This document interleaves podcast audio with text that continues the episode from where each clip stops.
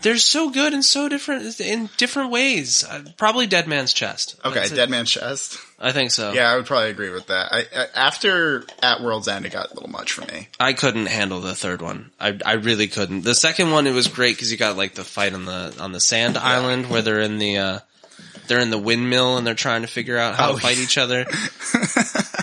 and then you got Um, uh, you, I love when the guy with one eye and the other one show up. Why, why are they fighting? And he's like, well, and he just explains what, what he just oh, saw. Oh, yeah. It seems like he's trying to restore his past honor, and Turner is trying to use it to free Elizabeth. And they're like sitting there like we would be in the movie, Yeah. breaking down like, okay, their motivation is This, this, but- theirs is this. Well, when- yeah, well, Davy Jones is just a badass. And we're rolling. Okay, guys. We're on. Okay. What's up, everybody? Welcome back to another episode. We're just diving right in today. Yeah, and I, I, I hope you enjoyed our um, uh, little Pirates of the Caribbean talk we had to start that. I love the Pirates movies. I like. I stopped after the third one. I was I- like, okay, the Orlando Bloom story's done. I'm good. Yeah, no, I saw the most recent one though, and it was pretty good actually. Dead Man Tell No Tales. That was actually not bad, not terrible. It's with uh, Will and Elizabeth Child. Is is Oh, oh yeah, and Jack is still in it. Jack he is still in it. Yeah, So what's going to happen? I hear they're still making those movies now that Johnny Depp has been pretty much like kicked out of Hollywood. yeah. Well, there's a lot of people trying to fight to get him back into Hollywood. I don't know much about the Oh, well, situation personally, but I I, mean- I, like Johnny Depp in pretty much anything he's in. Yeah, he's such well- a goofball. Yeah, exactly. I mean,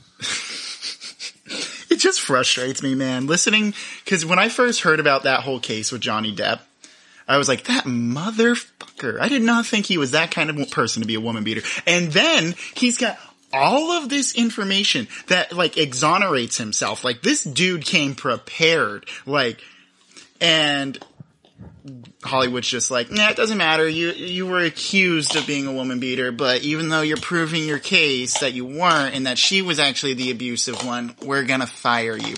Which also, I had never even heard of an Amber Heard until probably Aquaman, and then this whole thing. I yeah, I mean she was in Never Back Down, which good like middle two thousands like Is that a sports UFC, movie? Yeah, UFC Yeah, no. style training movie. It was I liked it. Not my forte. I actually did like it. Um, but that was like the f- first time I'd heard of her way back then. Hadn't seen her since. And then, oh, look who Johnny Depp married. Okay, who is this? Oh, that's who it is.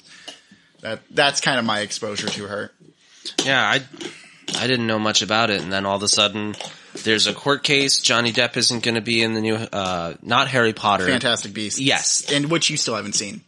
I've seen the first half of the, The first, first one. one. I have them on Blu-ray. It's just finding the time to watch it. That's the thing. Yeah, I'm I- trying to get around to so many different things. I oh same. I mean, but like I said, Newt Scamander out of that, I I absolutely love Newt Scamander. I'm sorry, you could say what you will about the Harry Potter movies, they suck in comparison to the books, um, and I will stand by that because I am still rereading the books. But um, the Fantastic Beast movies, other than like I said, a few like world breaking things that happen in the sense of like rules that J.K. Rowling introduced in the books that get broken in the Grindelwald in the Crimes of Grindelwald. I I enjoy the movies. They're fun. They're a different type of feeling than the Harry Potter movies. I definitely enjoyed the little bit of what I watched. Yeah, I I- think the second one, it, I, as much as I love the first one, I like the second one more because it progresses the story that much more. Um, but that's I think enough about Johnny Depp and the Pirates of the Caribbean and, Fa- and Fantastic Beasts. I, we're here to talk about Bad Batch. Oh, we could explore the depths of Johnny's career all I'm the sure. way to the Caribbean. But um, Oh my god! but we're here to talk today. I just want to say, everybody, that Corey is the king of puns in my life because I went in the last apartment that I lived in. I'm like, yeah, just walk in when you get here. You don't have to knock. I'm, it's fine. And this, this, oh, I'm still frustrated by this to this day. I say, you don't have to knock. It's fine. He just responds with, I'm sorry. I knock everywhere. I knock on the fridge to make sure the salad's not dressing. You don't want to walk in on the salad dressing, my friend. You don't.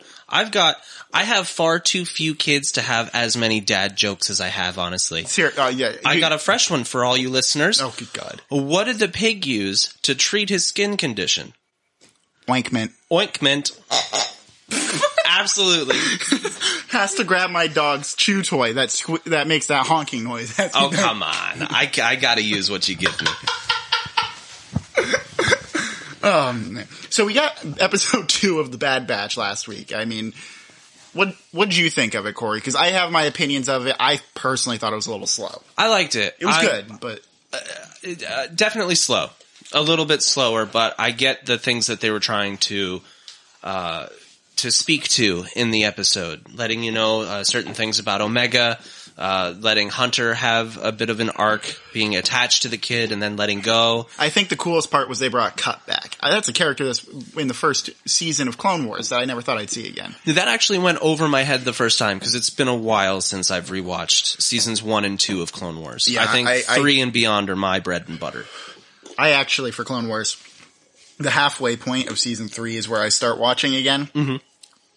Mostly because going back, I don't like Ahsoka's first design. I, I, I like seeing her age up more in the sense of her getting more mature and becoming a more experienced Jedi and all this other stuff. When I go back and watch those first two and a half seasons, I have a very hard time with it. She's written to be annoying and very flawed so that she gets to grow out of that, but it makes rewatches seem kind of tedious because you're like, okay, I know where she goes.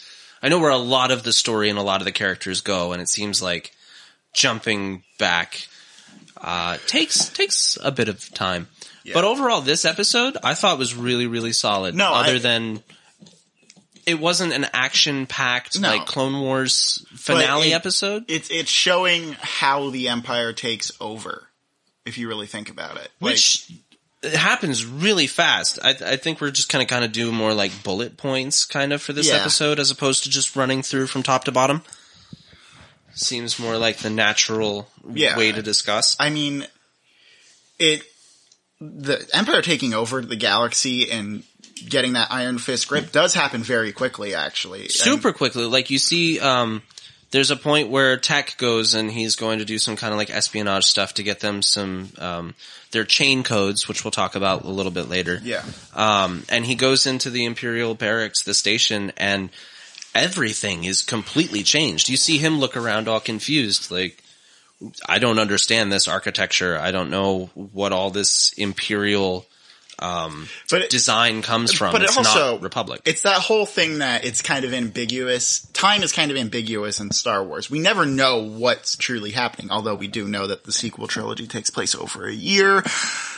Over the course of a year, but you know that's besides the point. Like, It's it seems like they just left Camino at the end of the first episode, and maybe took. I don't know. It seems like they jumped into Lightspeed, so I would say this is less than a week after that first episode. And in that amount of time, you've got the Empire is already seizing ships. That's one of the first things that they uh, they talk about when they land on the planet. They're taking not just like uh, not like military ships, all ships. Yeah. They don't want anybody leaving. They're in lockdown. You get your chain codes.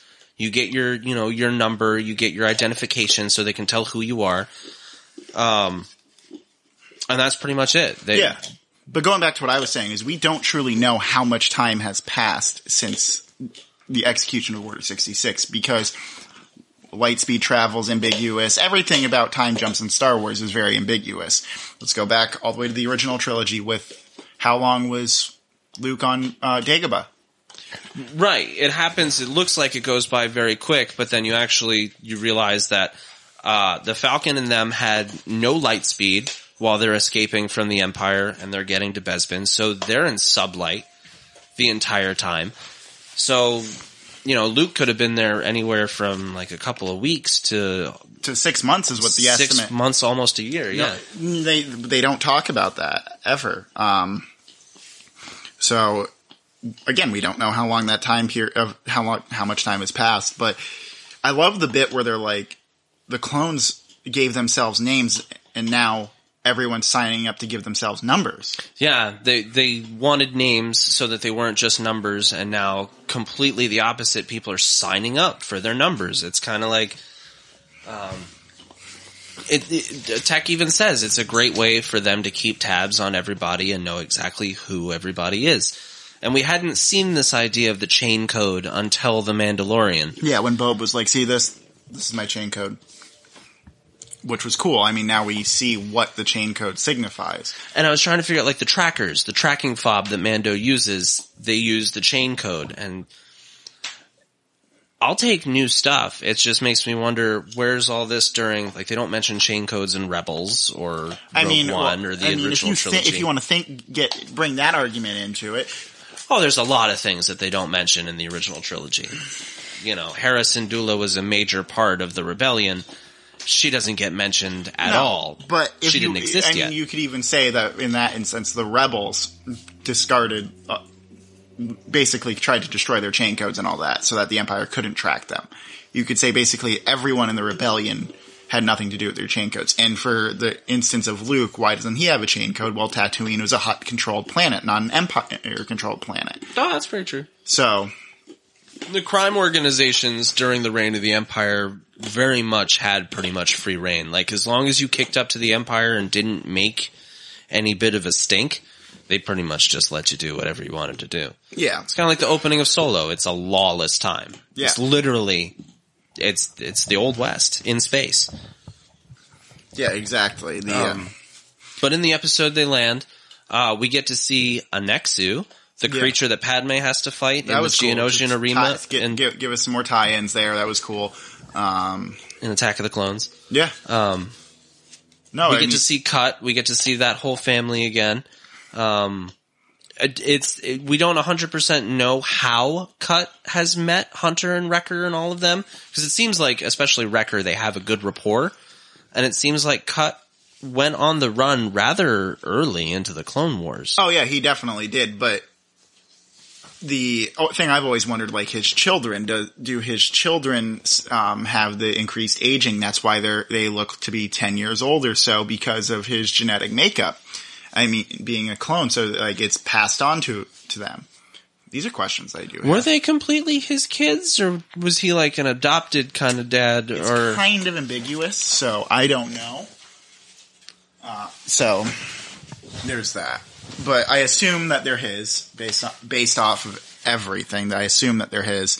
The um, which again raises the other question: Why does he have Twi'lek children, and when Kanan and Hera have a child, it comes out as a human?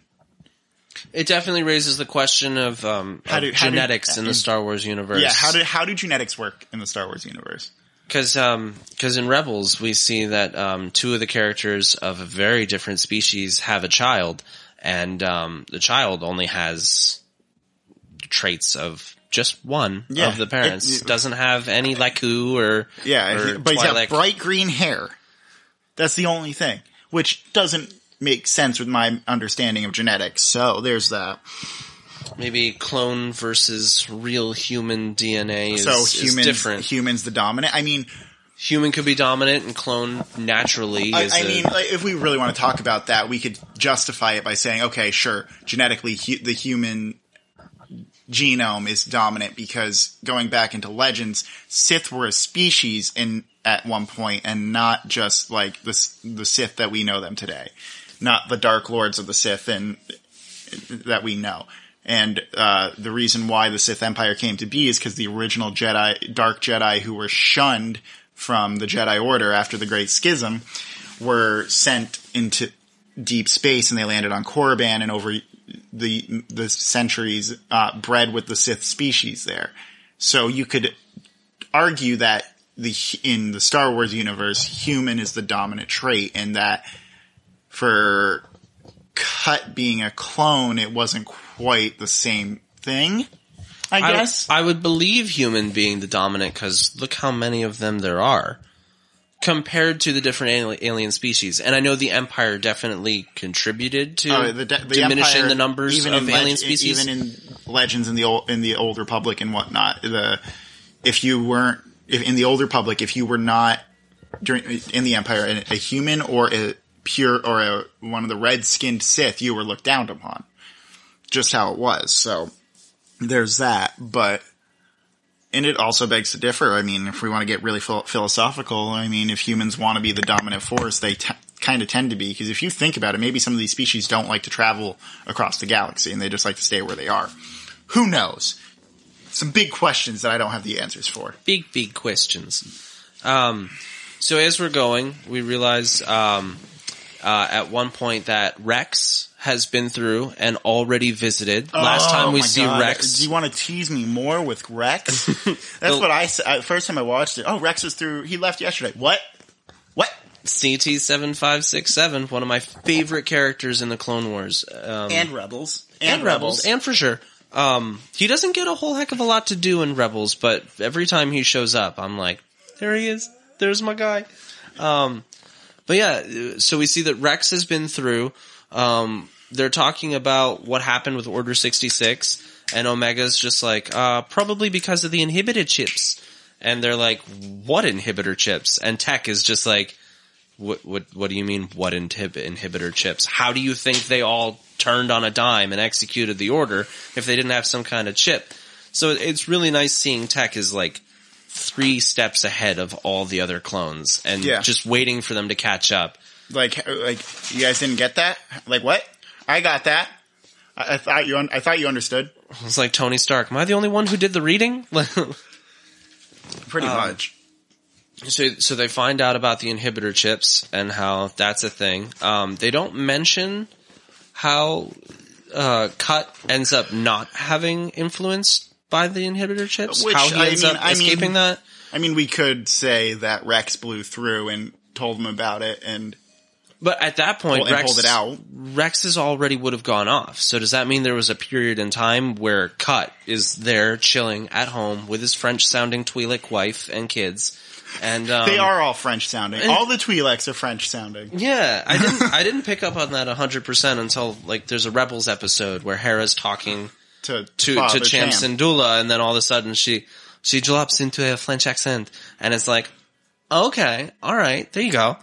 Um, so I like how they brought that back. There's a continuity between all of their different characters and species and and all that. But um, so um, back to what I was just saying, which was We're lost, guys. I think Corey and I are both kind of like brain farting right now. I don't even know what we were just talking about. It happens. We were in the uh well, we were in the hut. they were talking French- about Order sixty six. Uh, all I remember is they He, were, um, that the Twi'leks are French. so was Cut just roaming around for until Rex showed up, going, "We have to execute the Jedi. We have to execute the Jedi." Good question, With no. Jedi around, and then Rex shows up and he's like, "Oh, I know what's going on," and he just takes out Cut's chip. Or Hmm. It's a good question.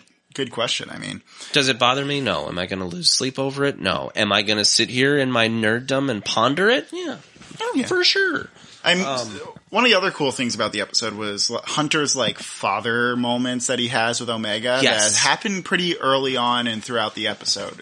and and just the opposite of that um, some of the moments that i think may turn off some of the like diehard old school star wars fans um, are the moments of omega actually having like innocence and a childhood.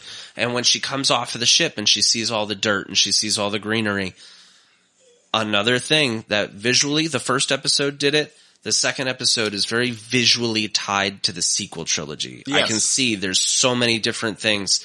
Um, so her going down and playing with the dirt very much echoes Rey when she shows up on uh, Takodana in The Force Awakens. Is like, I didn't know there was this much green in the whole universe. It's like these people have never broken out of their environment before, and they're finally experiencing a wider world, a wider galaxy, and and the clones of the Bad Batch actually seeing her, um, her have this innocence, and to see her exploring uh, and being reminded of their own, you know, the, the the clones are technically kids. If you think about Sifo it, Dyas put the order in for the clone army ten years bet- prior to prior of to the Attack of the Clones. There's three years of the Clone Wars. We know that's over now.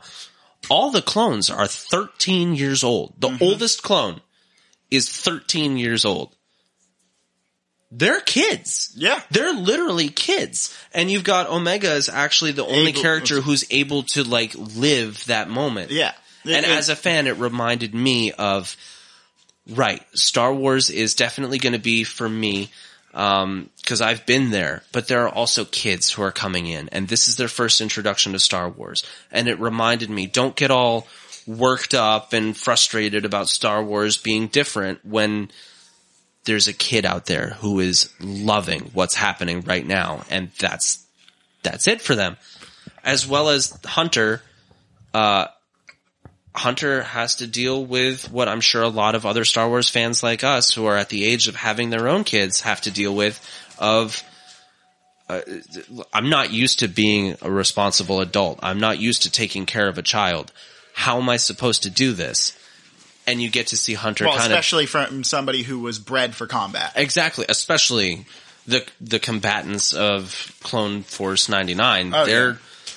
They're bred soldiers. They're clone commandos. They weren't trained to be parents. And I like Cut actually shows them like the right way how to do it. The Yeah. kid falls, you ask, "Hey, are you okay?" "Yeah, you're okay. You're fine. Nothing's broken. Yeah. We'll move You're on." scared. That's and all. even Wrecker's like, "Oh, you all right, kid?" And he's like, "Don't pay attention to it. Don't make it seem like a big thing. She's fine." Mm-hmm. No, it, it, it's a really cool moment, and you see Hunter grappling with that aspect of I'm no longer a soldier.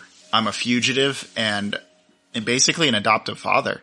Uh, in this episode, mm-hmm. even to the point where when they find when they're trying to get Cut's family off and they break in to get the chain codes and get in for for Cut's family, th- he says, "I need you to take Omega with you."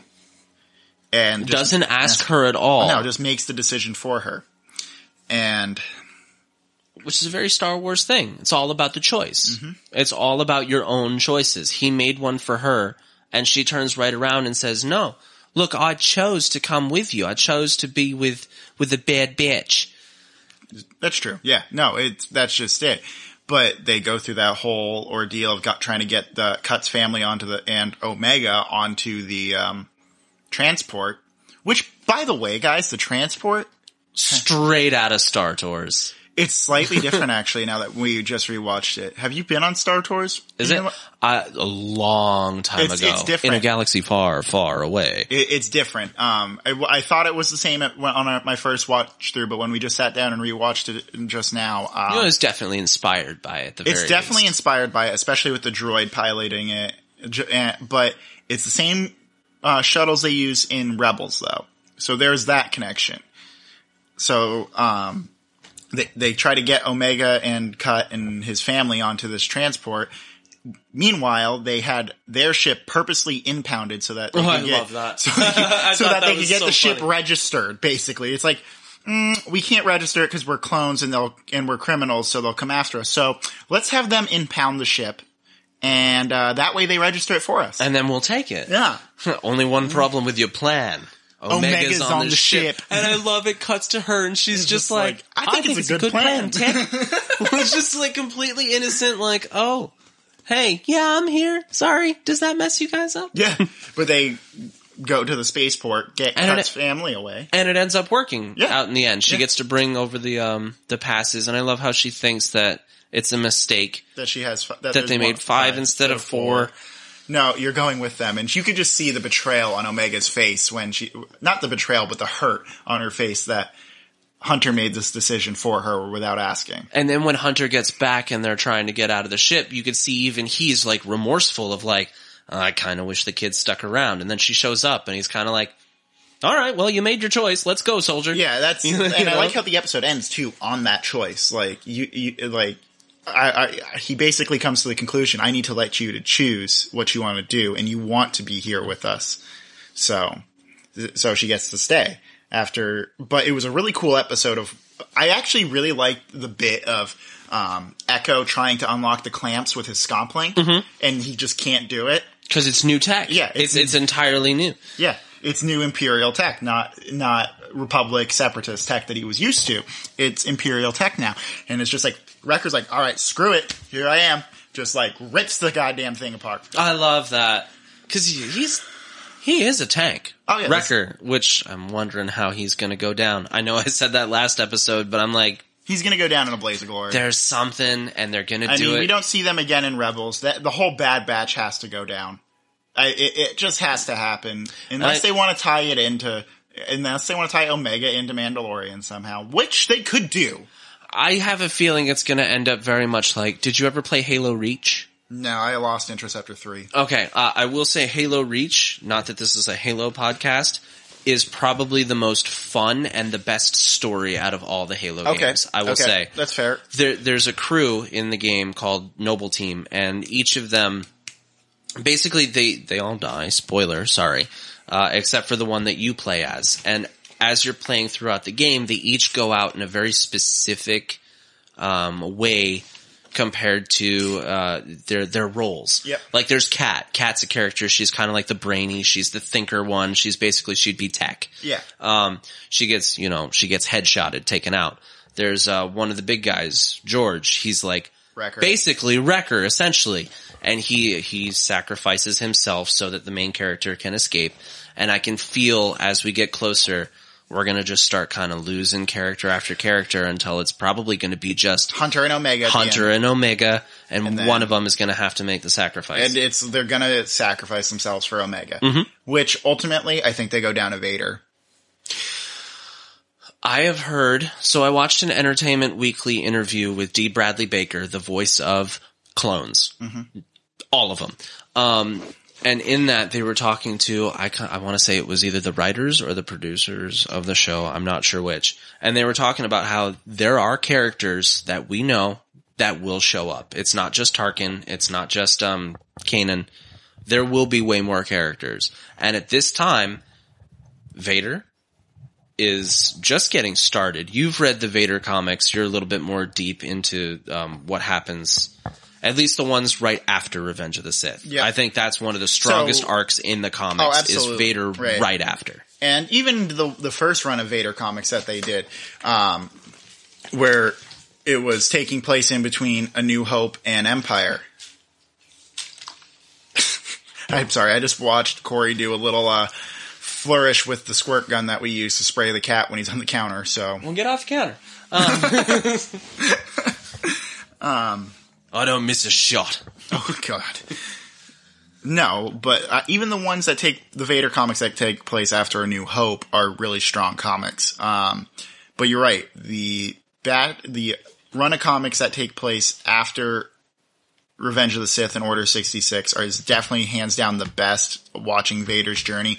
Because right about now, he's going on his journey to find his Kyber crystal. So, and, and take it from a Jedi and bleed the Kyber crystal. That's roughly the time period we're in. That's his first mission. So, and then that comic p- takes place over the first couple years, like sporadically. Now, he steals a green crystal and uses that and turns it red. He murders a Jedi. He doesn't, and then steals the crystal. Let's get it straight. A Jedi who has taken the, The Barash Barash vow, Vow. which I think is a really cool concept that shows up in High Republic. We'll talk about that one a little bit later. But yeah, so like, Um, so in another he, episode probably. he he goes to find this his Kyber crystal and take it from a Jedi because the only reason you can get a red crystal is to take a Jedi's crystal and channel the dark side through it. Uh, and make it bleed essentially, so now it's blood red.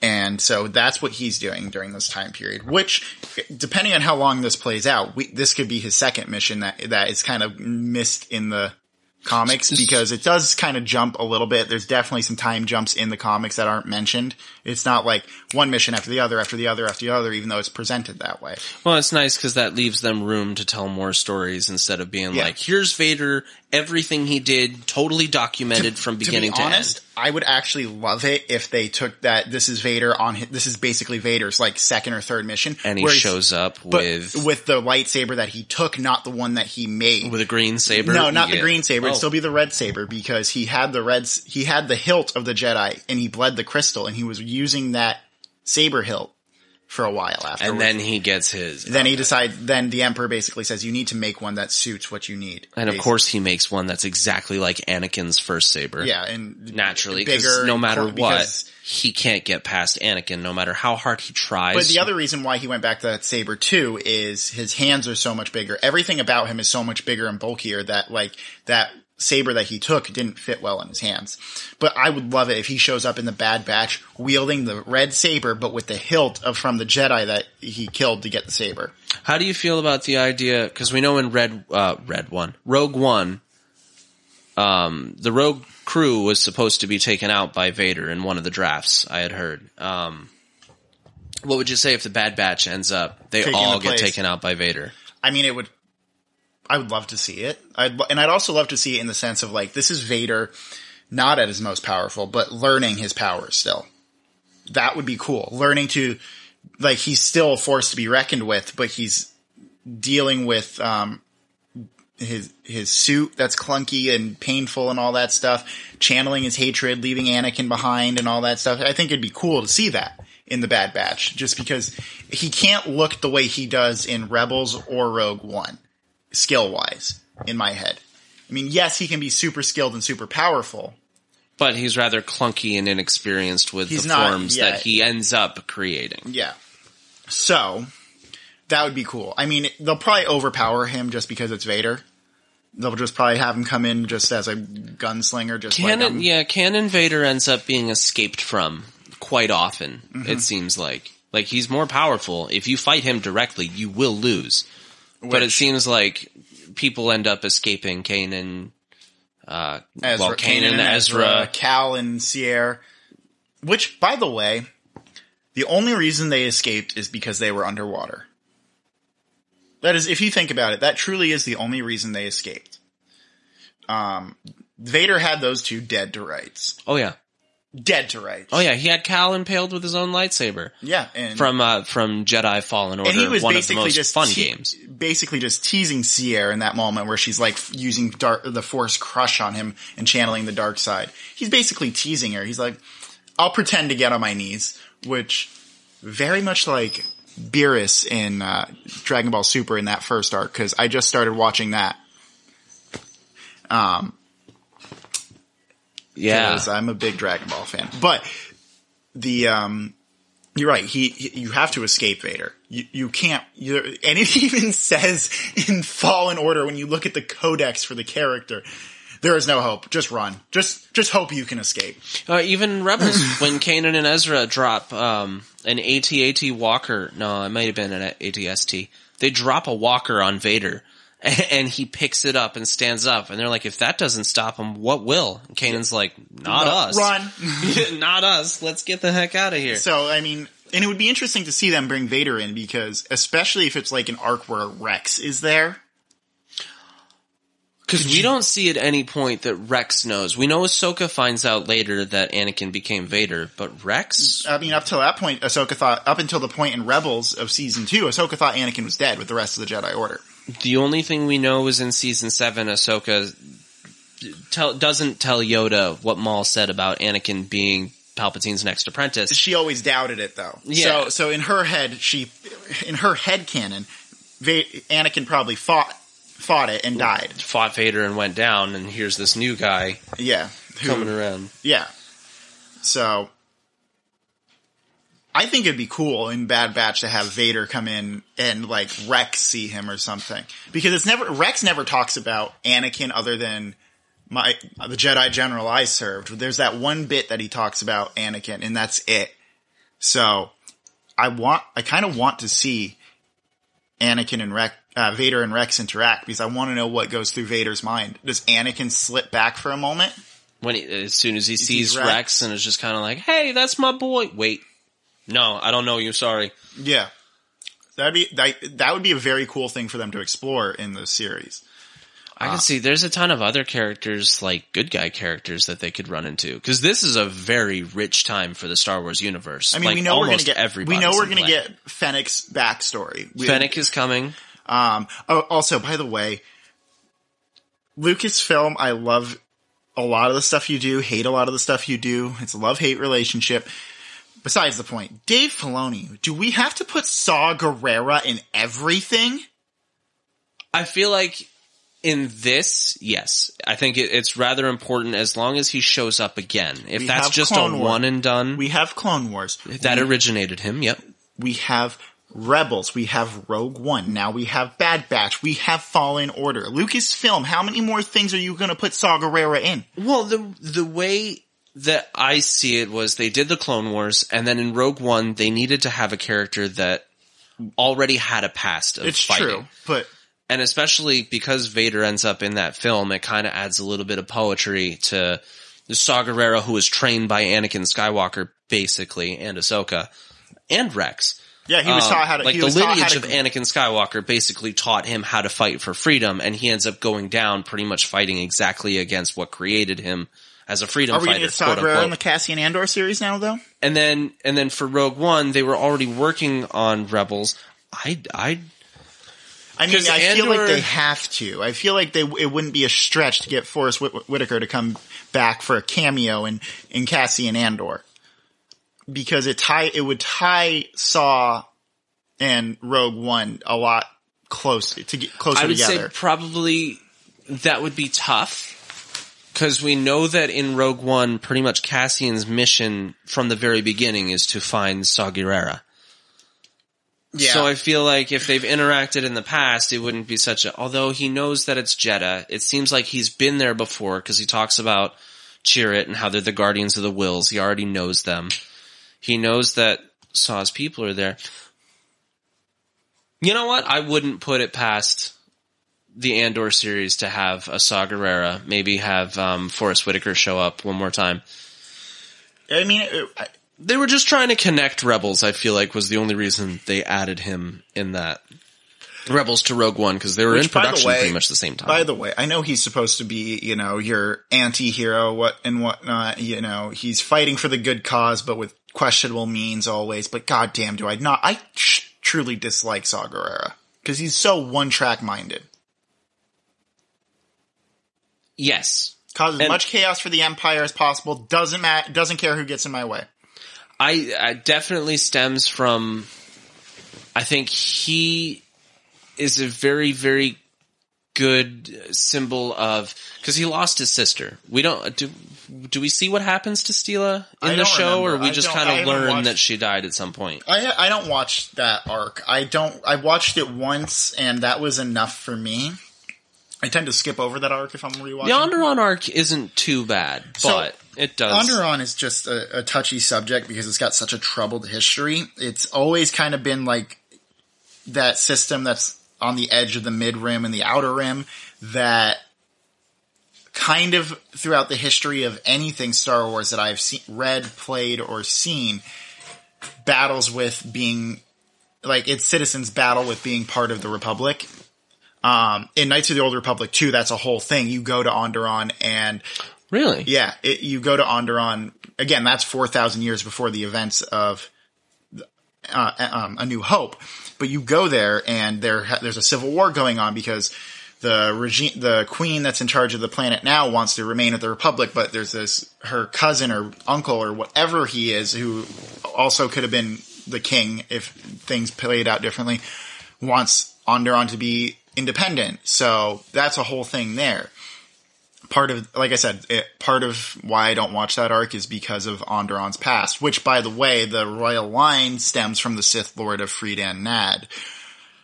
If you really want to get into it, uh, he was the ancient Sith Lord Freedan Nad w- founded the current Onderon loyal, royal line, as far as I know. You're staring at me like I just spoke gibberish to you. I've never played KOTOR. Yeah, and So um so all of the stuff that I that I guess is from KOTOR, I hear about like after the fact, like when Tython showed up in um that was in the Old Republic. yes. That That's the not the same thing? The MMO. That's the MMO. That's not Knights of the Old Republic. Knights of the Old Republic. right. It, Old it- Republic is BioWare. But it, the, well, the original Knights of the Old Republic game is from BioWare, which, by the way, I mean, I'm sorry, it is still one of the greatest games ever created.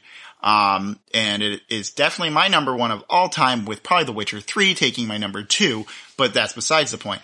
But it was created by BioWare, um, and had rave reviews because of its storytelling and its RPG. And at the time, its combat system was revolutionary at the time. Obviously, it sucks now by modern standards, but then KOTOR 2 was developed by Obsidian, who did Fallout New Vegas. And it was rushed to market and it, some of the content was missing and it had a lot of bugs. I am honestly still a bigger fan of some of the mechanics of KOTOR 2 that exist, but from KOTOR 1, the game, the, you could tell it's more of like, okay, they actually wrote the story all the way through and were able to get it done. Whereas when you play the Obsidian version, of Co- the Obsidian game from KOTOR 2, it's you can tell there's chunks missing. Like you don't realize that the games are actually supposed to truly connect until like the very end of the game, and even that was done through a mod, a restored content mod that the that the community put together. Oh, Yeah. Um, I missed out on that generation of gaming. I, But- I, was, I was more focused on like the Battlefront kind of like shoot 'em up. Force Unleashed. Well, no, Force Unleashed hadn't come out yet. I would probably say the Revenge of the Sith game, which if you want to go back and play an old Star Wars game, that frickin' like that that uh, what do they say? What do the kids say? That slaps. Uh, Revenge It's of the fire. Sith. Yes, it is. Fi- it is total fire. It will burn your hands because it is so hot to play. It was a fun adventure game. It's a fun action game. That is the best way to describe it. Because for me, one of the things I like is being able to explore, which that is not a game where you can explore. Back when it came out, I loved that game. I, I, I obsessed over it. I beat it multiple times. Reve- Both Revenge endings. Mm. Yeah, Revenge of the Sith. But as I've gotten older, I do like more like open world games where you, where your choice in RPGs and things like that. Whereas I don't think I could go back and replay that game because because it's too linear it's almost. too linear. And that was again going back to Fallen Order. One of my issues, yeah, you could explore, but it was still very linear. Like you're you didn't get choices. You got to choose which planet you went to, but that was about it. Beyond that, once you're there, if you make it all the way across the map, good luck finding your way back because you can't take the exact same path every Which time. Which the rumors are going that going back to KOTOR that with the remake or remaster I'm in development, I'm pretty sure it's the rumors are now that it's a remake and that Aspyr Media who ported Republic Commando, the Jedi Knight 2 and Jedi Academy games and, and ported KOTOR to the mobile unit games is in is the one developing and remake and remaking that. so it is a remake or a, That or is a the port. rumor, and it's got a strong. It's got more weight behind it being a remake than a port because they've already ported it to mobile. Which feels like a ripoff. Because where's my remake of Jedi Knight, Jedi Outcast, man? That Where's my Republic Commando, but you play as the Bad Batch instead? Uh, Why are they remaking certain games and then Part of it- releasing certain other part of it games? is, I believe, Corey, because of fans like me who have and diehard fans of those games. There's a lot. They're like you are the minority in the diehard Star Wars community who's played all the games, in my opinion.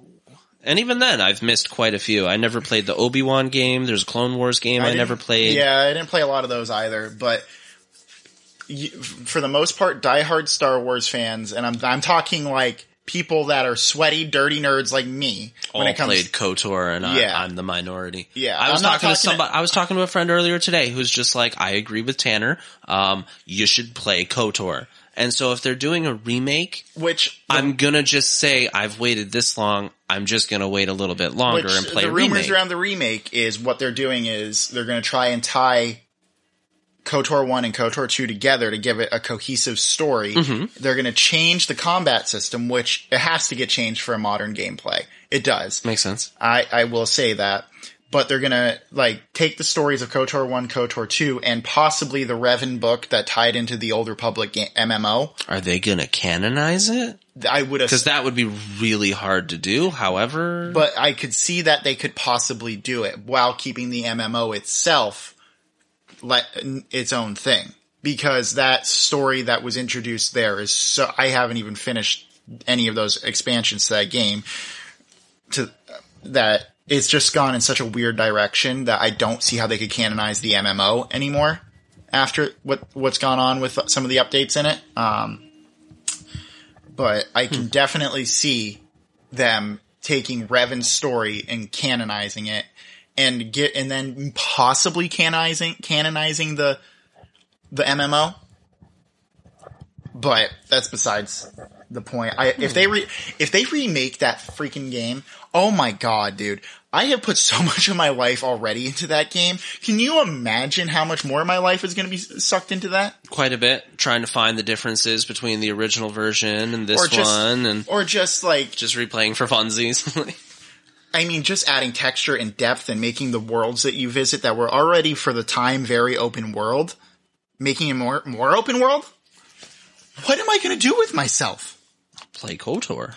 the ultimate KOTOR collection or something, whatever they end up calling it. Yeah, if they if they it's truly if this is truly happening and the rumors are much stronger than they've ever been because we've been hearing I've been hearing rumors for years about a KOTOR remake or another KOTOR game. And they it, they've only ever been rumors. A lot more sources are reporting on it now. Even Star Wars Theory and some of these big YouTubers are reporting on it now. And I mean, you go to the Mandalorian, that scene where they kill the krayt dragon in in Mando. Krayt Dragon Pearl. That's canon. That is straight out. That everything they do in that scene is pretty much how they did it.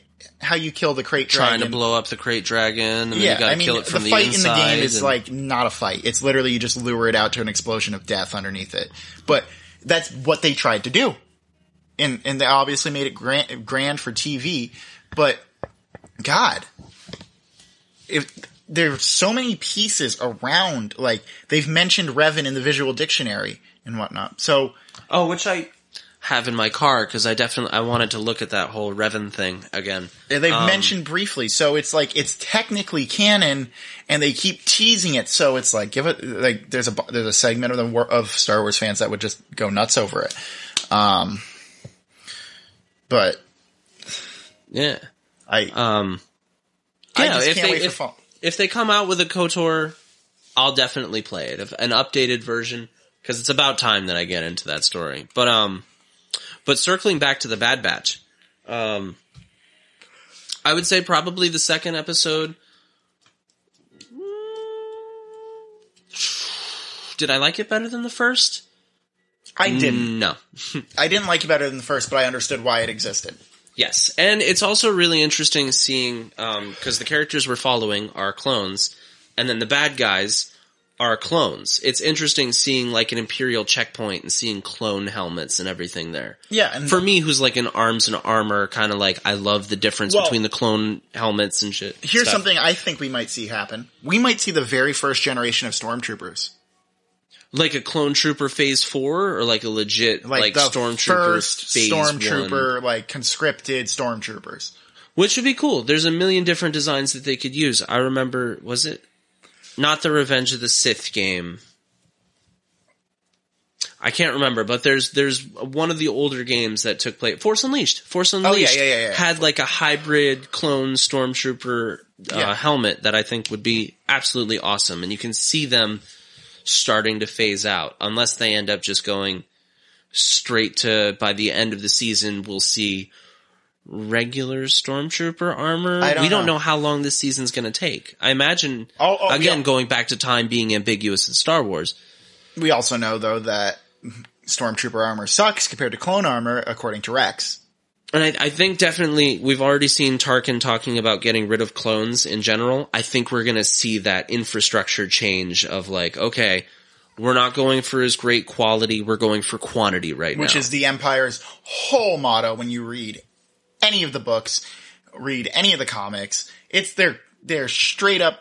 We were going to defeat you through f- sheer volume. think think we'll see the first canon appearance of a Tie Fighter in this show.